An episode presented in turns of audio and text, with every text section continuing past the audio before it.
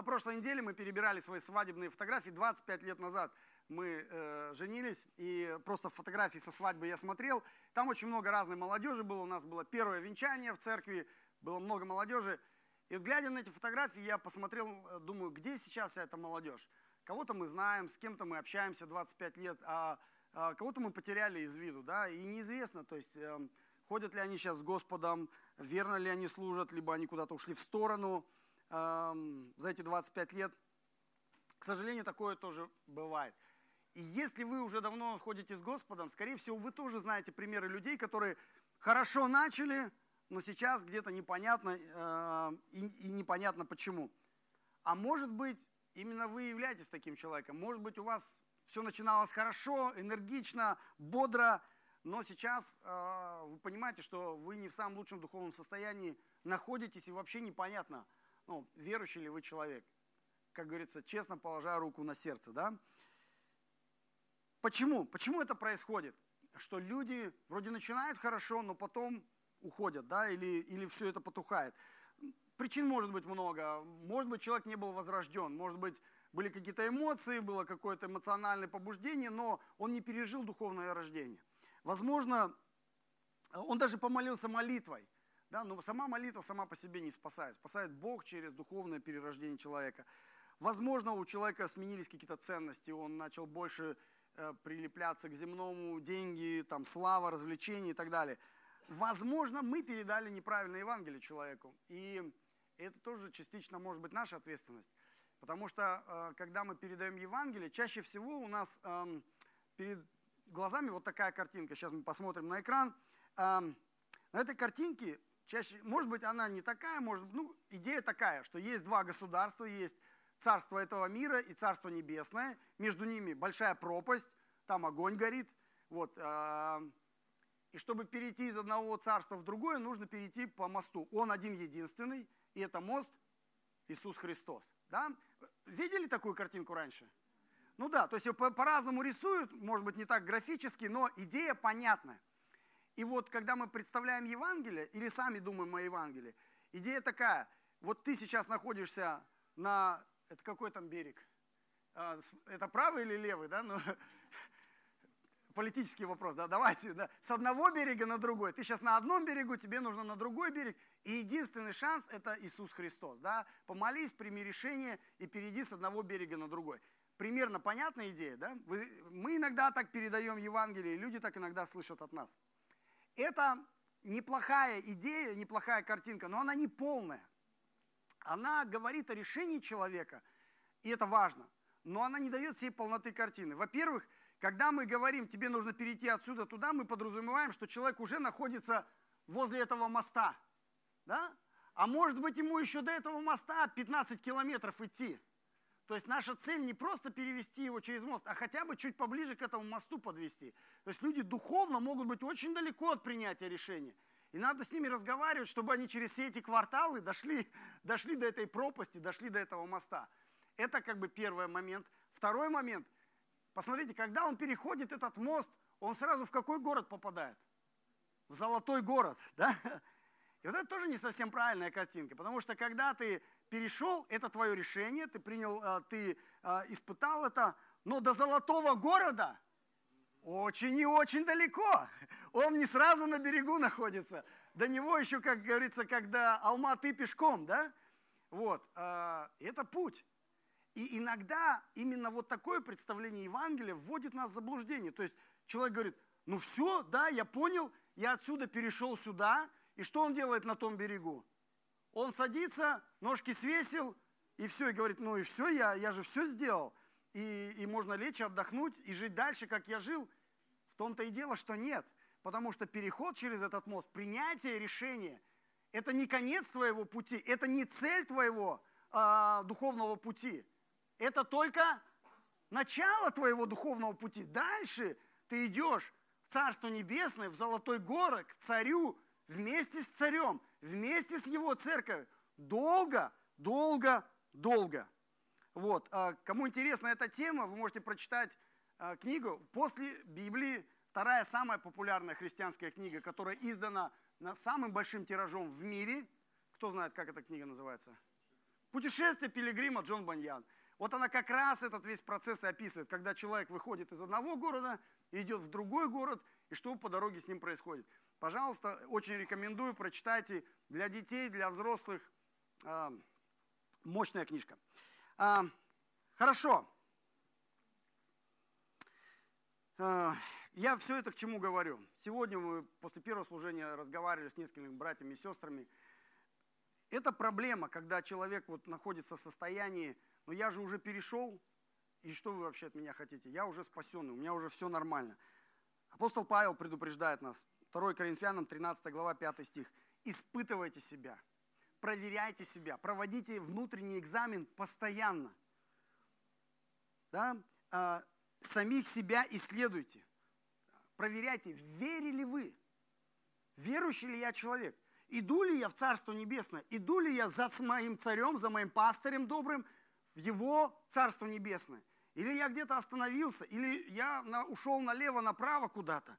Проверяйте себя, испытывайте себя. Или вы не знаете самих себя, что Иисус Христос в вас. Разве только вы не то, чем должны быть? Это не просто хорошая идея, это заповедь. И нам нужно этот духовный экзамен регулярно проводить. Где я сейчас в моем духовном путешествии? Может быть, я сел, спокойно сижу, ножки свешал, да? Или я где-то там пикничок устроил и слишком долго уже сижу, может быть, пора подниматься и двигаться дальше. Это важно, потому что если я не развиваюсь духовно, то, возможно, я повторяю ошибки, которые были в церкви, верующих в церкви в Коринфе. Мы продолжаем сегодня читать с вами первое послание Коринфянам. У нас сегодня 2 глава. Давайте вместе откроем и прочитаем, что апостол Павел говорит нам об этом процессе. Итак, первое послание Коринфянам, 2 глава.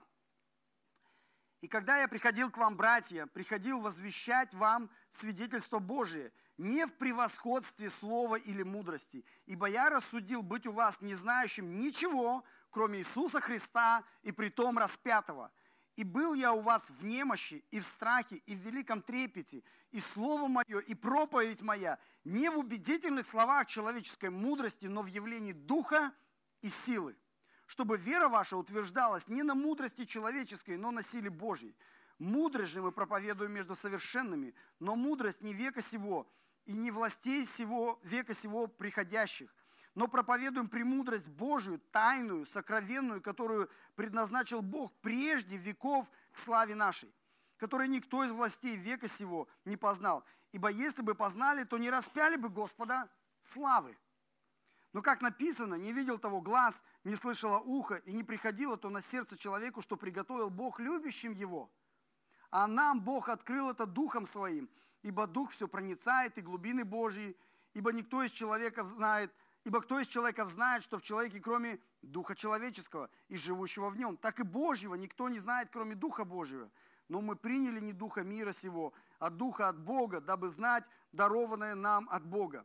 Что и возвещаем не от человеческой мудрости, изученными словами, но изученными от Духа Святого, соображая духовное с духовным. Душевный человек не принимает того, что от Духа Божия, потому что почитает это безумием и не может разуметь, потому что о сем нужно бы судить духовно. Но духовный судит о всем, а о нем судить никто не может. Ибо кто познал ум Господень, чтобы мог судить его? А мы имеем ум Христов. Аминь. Вот такое слово. И апостол Павел в этом слове описывает две важные части нашей веры. Основание нашей веры и развитие нашей веры.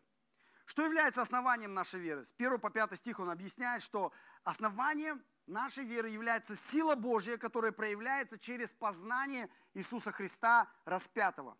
И он возвращается к истории. Он говорит, вспомните, как я приходил к вам. Вспомните, как все начиналось. Деяния 18 глава. Апостол Павел в Коринфе.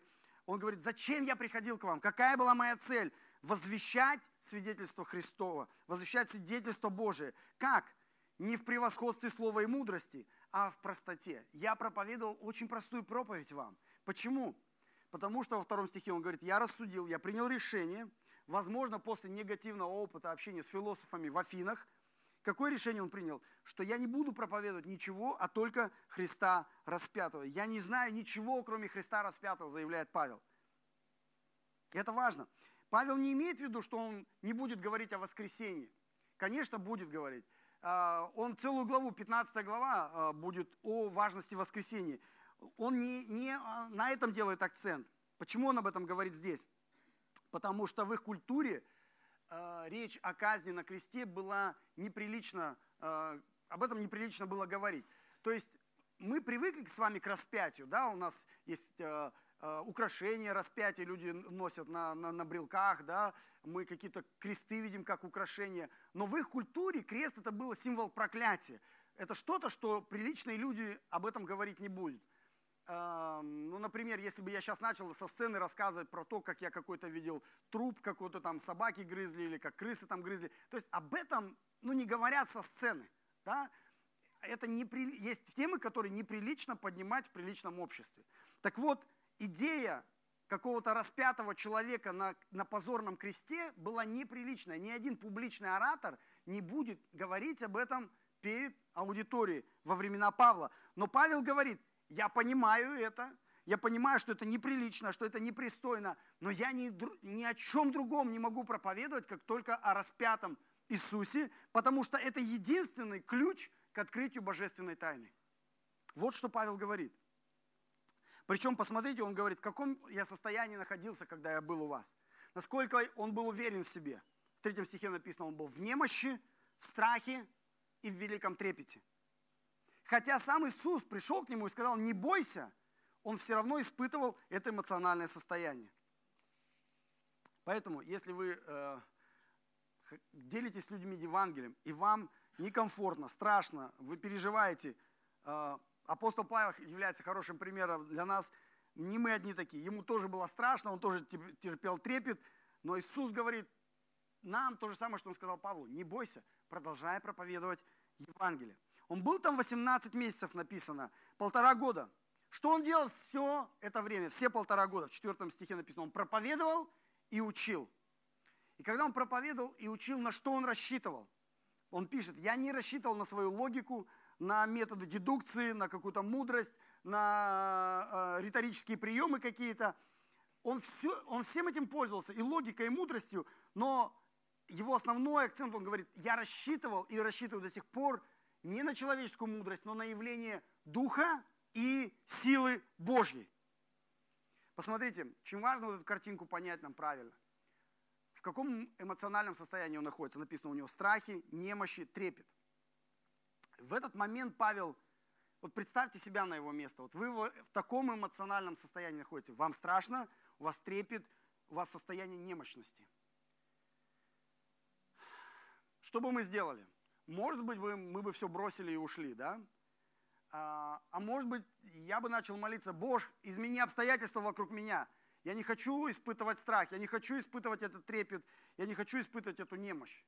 Или я начал молиться бы за свое эмоциональное состояние. Бог, убери из меня этот страх, убери немощь, убери трепет. Но Павел не молится ни за изменение обстоятельств, он не молится за изменение внутренних эмоций, но он продолжает верно служить Господу, рассчитывая на явление духа и силы, и он видит результат. Он проявил верность в этих обстоятельствах, имея эти негативные эмоции, он проявляет верность и видит результат. Иисус основал церковь в Коринфе. И это не было результатом того, что Павел был такой замечательный публичный оратор, но потому что Бог проявил свою силу и проявил свой дух. Нам тоже нужно на это рассчитывать. Когда мы делимся Евангелием, или даже когда я стою перед вами и проповедую сейчас, что результат проповеди Евангелия, результат проповеди Слова Божьего никогда не построен на красивых картинках и на красивых примерах, которые проповедник приводит, а он всегда построен, если в этот момент Дух Святой совершит действие внутри меня и внутри тебя. Если это произойдет, то будет результат. А если будут красивые картинки, замечательная проповедь, красивый проповедник, но не будет действия Духа Святого внутри нас, результата не будет никакого. Вот о чем Павел пытается сказать, что основа духовного возрождения и духовного роста – это внутренняя работа Бога с человеком. Явление духа и силы. К сожалению, когда мы делимся Евангелием, мы переживаем за результат всегда. И поэтому мы начинаем либо логикой давить, либо эмоциями давить, либо вообще манипулировать людьми. Загоняем их в угол, начинаем что-то доказывать им, спорить с ними. И люди уже потом, ладно, я помолюсь, только отстаньте от меня, да, я сдаюсь. И он там молится, какой-то, все, Иисус, все, там, ты мой Господь и Спаситель. И что потом с этим человеком происходит? Он идет дальше с Иисусом? Нет.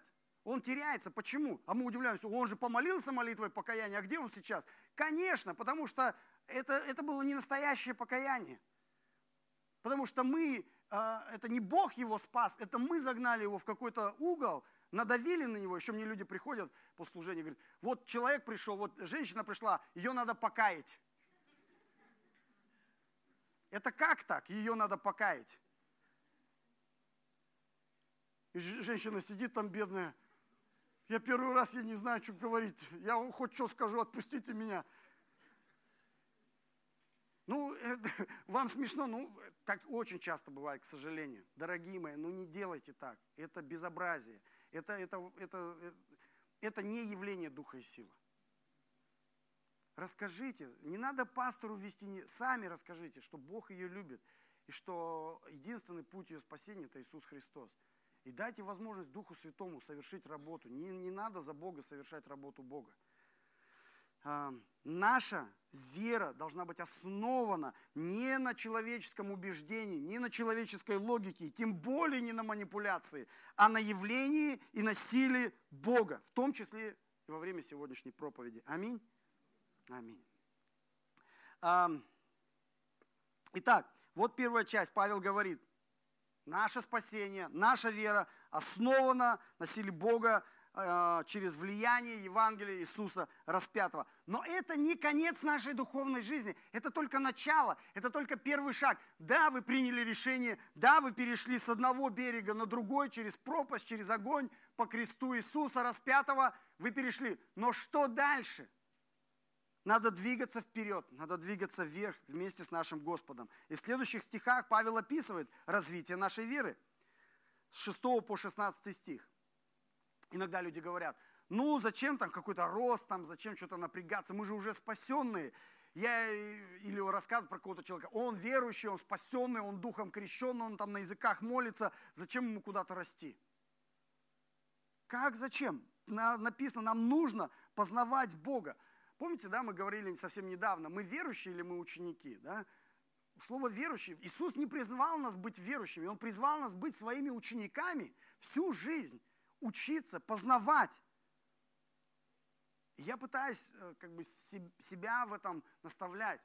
Какие-то вещи я знаю о Боге, какие-то вещи новые открываются мне, какие-то вещи я изучаю. Недавно с одним братом просто разговаривал, он мне говорит, да, как ты что, столько лет уже верующий, до сих пор все не знаешь, что ли? Я вот про Бога уже все знаю. У меня такое удивление, да знаете, как вот ребенок идет в первый класс с цветочками, пошел 1 сентября в первый класс, пришел домой, все, говорит, родители, я уже все знаю, больше в школу не надо ходить. Ты даже еще не начал. Ты просто на линейку сходил и цветочки учителю подарил. Это даже не уроки были. Ты ничего не знаешь. Человек, который так говорит духовно, он либо духовно глупый, либо духовно гордый. Мы знаем о Боге вот столько. По сравнению с океаном мудрости, которая есть у Бога. И нам нужно познавать Его, нам нужно расти в познании Бога. Павел говорит Филиппийцам 2 глава 12 стих, «Со страхом и трепетом совершайте свое спасение». Не сидите, то есть если вы помолились молитвой покаяния, если вы с Богом, это классно, это здорово, но это только начало. Совершайте свое спасение. Спасение это не только событие, это еще и процесс, который продолжается всю нашу жизнь. Уже несколько раз отговорили 3 части нашего спасения. Это оправдание, освящение и прославление. Да, оправдание – это как раз момент, когда ты переходишь через мост. Ты теперь оправдан, ты теперь Сын Божий, ты дочь Божья, тебе все грехи прощены, да? Ты теперь имеешь гражданство Царства Небесного. Но это только первый шаг. Дальше идет процесс освящения всю нашу жизнь. Это действие Духа Святого в партнерстве с нашими духовными дисциплинами. Об этом мы еще будем говорить. Но и это еще не конец. Будет момент прославления, когда мы войдем в Золотой город, да, в Небесный Иерусалим, встретимся с Иисусом лицом к лицу и преобразимся. И станем другими людьми. Все, что было в нас, греховного, злого, это все закончится. Вот и весь этот процесс называется спасение. И нам не нужно разрывать это. Как только мы отрываем какую-то часть, особенно люди отрывают момент оправдания. Сегодня только что-то разговаривал с одной сестрой. Она говорит, что мне делать? У меня один знакомый брат, он говорит, я уже все, мне Бог все простил, поэтому как хочу, так и живу. Какие грехи хочу, такие совершаю, мне уже все прощено. В чем его проблема? Он оторвал оправдание от освящения и прославления. Он оторвал то, что нельзя отрывать. Я говорю, скажи, он говорит, я с Духом постоянно общаюсь. Дух Святой. Что Дух Святой говорит о твоих грехах? Он говорит, что у него все нормально, что Бог его любит. Дух Святой не может про грех говорить, что это все нормально. Если этот Дух говорит, что у тебя с грехами все нормально, это значит, Дух это не Святой. Вот что такой человек должен услышать. Да? Мы судим дерево по плодам. Посмотри на плоды в своей жизни. Есть ли у тебя плоды святости, праведности, плоды преображения в образ и подобие Иисуса Христа? Если мы отрываем, вот потом мы видим таких христиан, которые приняли Иисуса Христа в кавычках, но не идут за Ним. Это нонсенс, это невозможно получить спасение во Христе и не жить с Иисусом.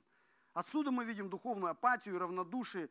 Люди, которые просто остановились, пришли, приплыли, приехали, сидят и никуда не двигаются духовно. Останавливаться на обращении, останавливаться вот после этого моста на том берегу очень опасно. Это приводит чаще всего к духовной смерти. Посмотрел статистику детской смертности в Казахстане. За последние 6 месяцев больше 1000 младенцев умерло. К сожалению, это трагедия, это огромная трагедия. То же самое происходит в духовном мире. Человек рождается, он перешел из этот мост, сел на краю этой пропасти, ножками болтает там. Что будет с этим духовным младенцем? Нельзя возле пропасти этой стоять, нужно двигаться дальше. Надо что-то с этим делать. Может быть, ты находишься в этом состоянии опасном прямо сейчас. Двигайся дальше, двигайся вперед, двигайся вверх. Не сиди у этой пропасти. Или вы, возможно, знаете человека, который именно в таком состоянии сейчас находится. Спасайте его со страхом. Просто возьмите его и от этой пропасти тащите его дальше, выше.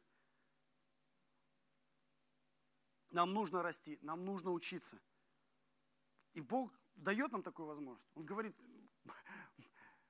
Университет небесный открыт, 6 стих. Павел говорит, Евангелие открыто. И эта возможность, в отличие от земной философии, это настоящая мудрость. Оно очень просто, так что ребенок, который сюда дети на сцену поднимали, сегодня такое благословение получил, когда дети молились почаще. Чей сын молился сегодня? Есть родители? Внук, да? Вот родителям большое спасибо передайте, что ребенок может так молиться. Дочь чья молилась? Во. Молодцы, ребята, отлично. Евангелие должно быть понятно этим детям.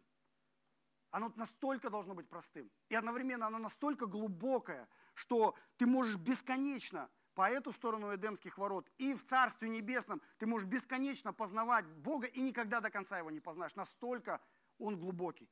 И эта глубина доступна для нас. Пользуйтесь! Павел говорит, пользуйтесь, черпайте, ешьте, пейте, растите. Он говорит в 7 стихе, это вся премудрость Божия теперь открыта для нас через Иисуса. Все, что было тайное, сокровенное, теперь понятно для нас через ключ Иисуса Христа, которым эта дверь открывается. Мир не может это понять. Но Бог предназначил нам, в 7 стихе написано это, прежде веков для нашей славы. А как эта слава выглядит? Он говорит в 9 стихе, никто из людей не знает. При всем богатстве нашего воображения и даже то, что записано в Слове Божьем о Царстве Небесном, мы никогда до конца не сможем понять, насколько это невероятное царство, пока мы не войдем туда. Здесь написано, никто этого не видел, никто не говорил, не слышал, не написал. Никто не может даже представить себе, насколько невероятно это царство. И это точно не скучно. Прийти туда имеет смысл. Даже не представляя, что там тебя ждет во всей полноте. И ты увидишь там то, что никто не видел своими глазами. Ты услышишь там звуки и слова, которые никто не слышал на земле.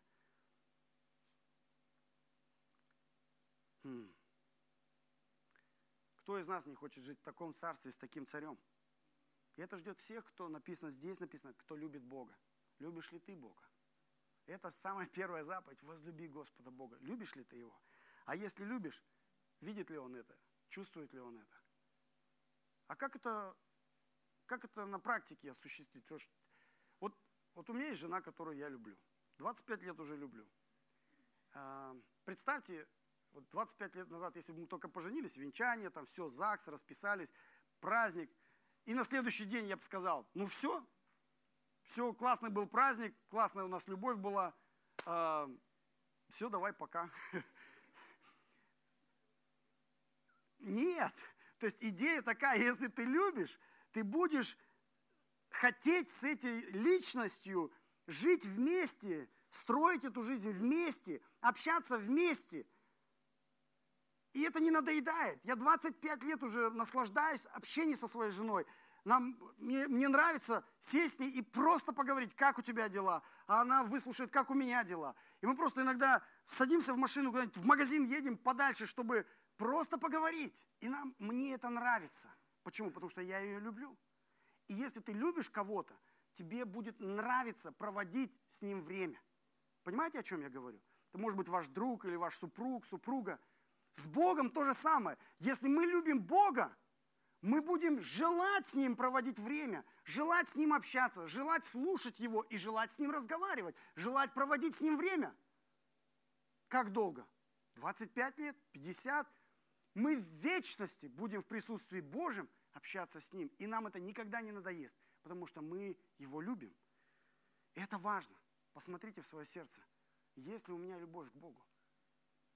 Основная заповедь, люблю ли я Бога? И видит ли Он это? Или я просто, да, я люблю Бога.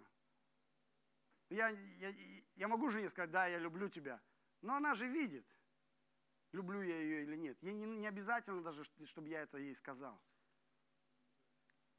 Обязательно, да. Конечно, обязательно. Молодец, хороший муж. Обязательно, конечно, обязательно говорить. Но не только говорить, а еще говорит и показывает, да? Вот именно. Хорошо. Теперь, если мы любим Бога, понимаем красоту Его Евангелия, это должно давать нам силу, страсть, расти дальше духовно, еще больше познавать Бога.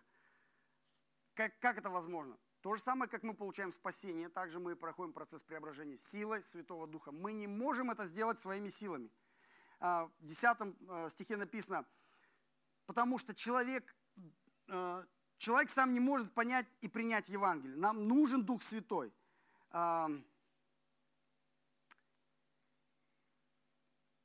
И дальше Павел такие греческую терминологию приводит. Я вот в Ридере был, меня там научили дендрологи такому слову. Антропоморфный дендромутант.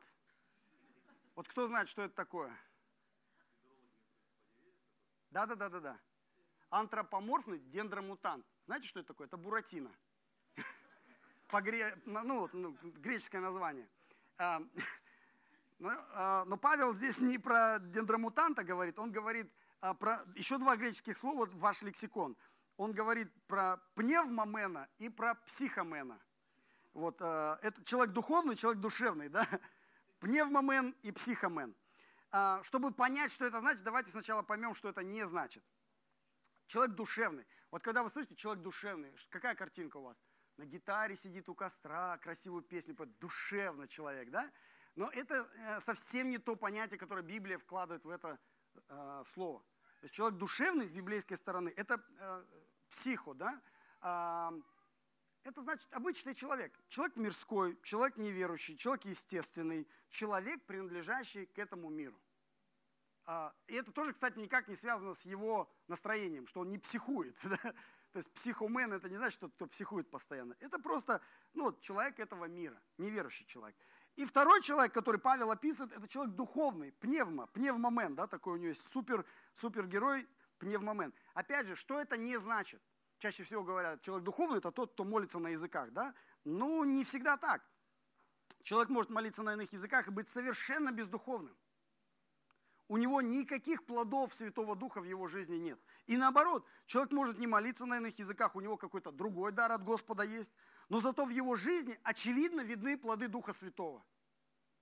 И судить мы людей, в Писании написано, нужно не по дарам Духа Святого, а по плодам Духа Святого.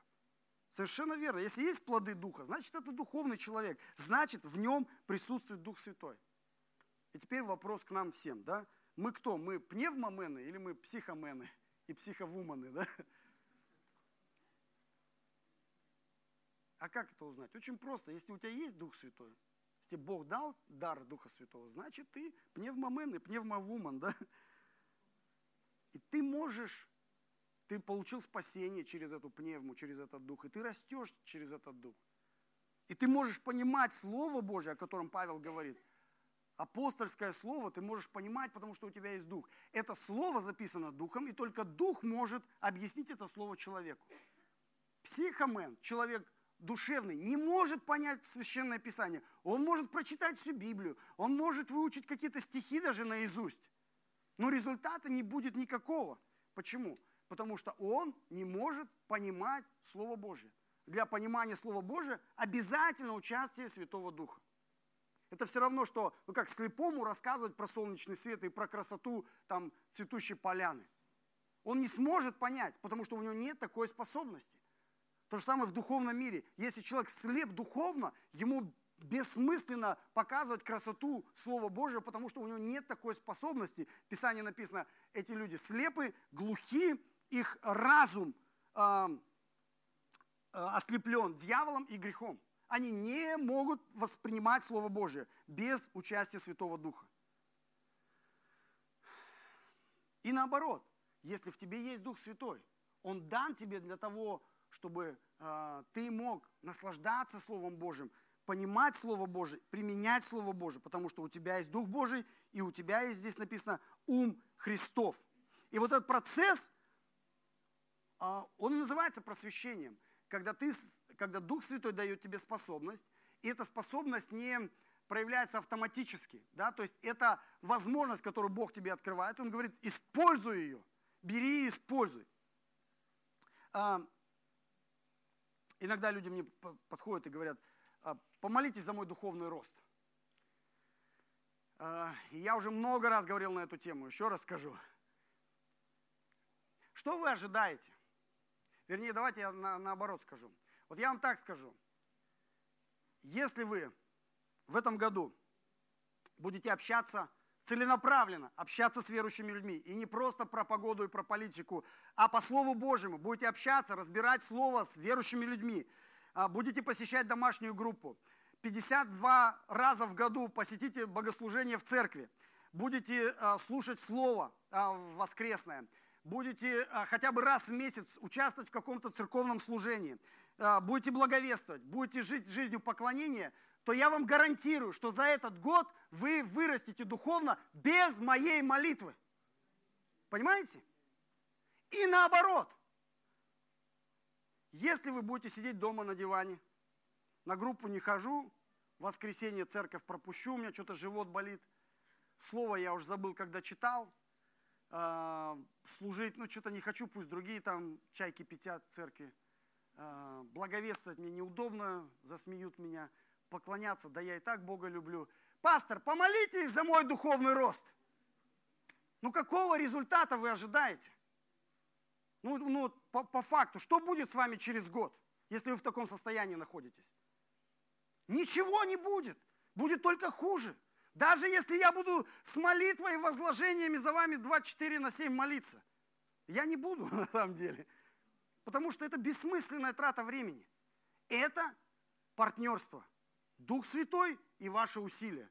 Если вы никакого усилия прикладывать не хотите, Дух Святой говорит, дверь открыта, стол накрыт, приходи, ешь, пей, расти. Но если ты не хочешь подойти к столу и покушать, ну, лежи там, умирай.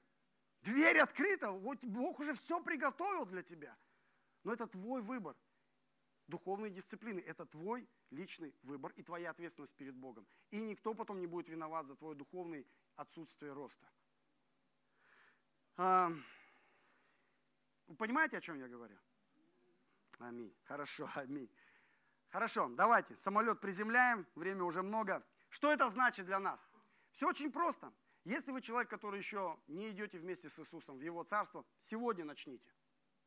Прямо сегодня, во время молитвы скажите: Иисус, я шел не туда, я понимаю, в каком я городе, я понимаю, в какой город я хочу, я понимаю, куда мне, как мне нужно пройти. Провозгласите господство Иисуса в вашей жизни, перейдите через этот мост, примите Христа Божьего, примите Духа Божьего, примите Божью благодать, примите Его Евангелие. Сегодня во время молитвы не уходите отсюда без этого решения. А если вы уже верующий человек, если вы уже на другой стороне этой пропасти, не сидите там. Идите вперед. Может быть, вы уже давно сидите. Может быть, вы куда-то ушли направо, налево. Там только одна дорога. Только одна дорога. Иисус говорит: я единственный путь к Богу. Кто со мной, тот герой. Мы сегодня примите, осознайте себе, проведите во время молитвы духовный экзамен. Где я сейчас? Я вообще с Господом или нет? Я иду в Царство Небесное? Или я тут где-то там прохлаждаюсь, и у меня все нормально? Или я куда-то ушел направо, налево? Оцените себя. У нас нет духовной полиции в церкви, да? Никто не может за вас оценить ваше духовное состояние. Это ваша ответственность перед Богом. Проверить, где ты духовно. Люблю ли я Бога? Пребываю ли я в Его Слове? Пребываю в общении с другими верующими? Участвую ли я в каком-то служении? Да? Благовествую ли я? Поклоняюсь ли я Господу? Важна ли для меня церковь? Эти все неприятные, но важные вопросы, которые покажут вам правдивую картинку вашего состояния. Помолимся. Иисус Господь, спасибо Тебе. Ты наш Царь, и нас ждет невероятное Царство. Нас ждет небесный Иерусалим, нас ждет Эдем во всей красоте и во всей полноте благословений. И мы на пути в это Твое Царство. И сегодня, Господь, мы благодарим Тебя за апостола Павла, который написал Слово Божие. Благодарим Тебя за Духа Святого, который воодушевил Павла написать это Слово. И за этот же самый Дух Святой, который помогает нам читать это Слово, разбирать это Слово и применять это Слово в нашей жизни. Спасибо Тебе, Иисус. Мы молимся, чтобы Твое Слово, оно дало нам возможность оценить себя, где мы находимся духовно. Я молюсь сейчас за тех людей, которые до сих пор еще находятся на другой стороне этой пропасти. Возможно, прямо сейчас они подошли уже к краю. И они готовы принять это решение. Иисус, пусть сейчас в этой простой молитве каждый человек, каждое сердце провозгласит: Иисус, Ты мой Господь, Ты мой Спаситель, Ты мой Царь. Спасибо Тебе за этот мост через пропасть. Я принимаю Твое Евангелие, я принимаю Тебя, Иисус, я принимаю Твое спасение. Сделай меня Сыном Божьим, дай мне паспорт небесного гражданства, переведи меня через этот мост в Твое Царство. Я молюсь сейчас за тех братьев, сестер, кто уже на том берегу, кто уже на берегу Царства Небесного. Благослови и воодушеви нас, не сидеть на месте, понимать, что это начало процесса, долгого процесса, длиною в жизнь, идти в Твое Царство, Твоим путем, под Твоим руководством, в силе Твоего Духа. Расти и преображаться в Твой образ и подобие, потому что это дорога в гору. Чтобы сегодня мы были больше похожими на Тебя, чем год назад. А через полгода были еще больше похожими на Тебя, лучше знали Тебя, больше любили Тебя. Спасибо Тебе за то, что Ты дал нам для этого Духа Святого. Господь, помоги нам провести экзамен, почистить те вещи, которые нам нужно почистить. Может быть, вернуться туда, куда нам нужно вернуться, если мы свернули куда-то. Или подняться, если мы слишком долго уже сидим и отдыхаем. И двигаться вперед, двигаться вверх. Очи возвожу к горам. Там моя любовь, там мое спасение, там Эдем, там мой Царь. Я иду туда. Не один, я иду с моим Господом, с добрым пастырем. Я иду с моими братьями и сестрами, мы все идем туда. Даже когда тяжело, даже когда страх и трепет, мы надеемся на явление Духа и силы Божьей. Потому что там нас ждет Царь в своем Царстве. Аминь.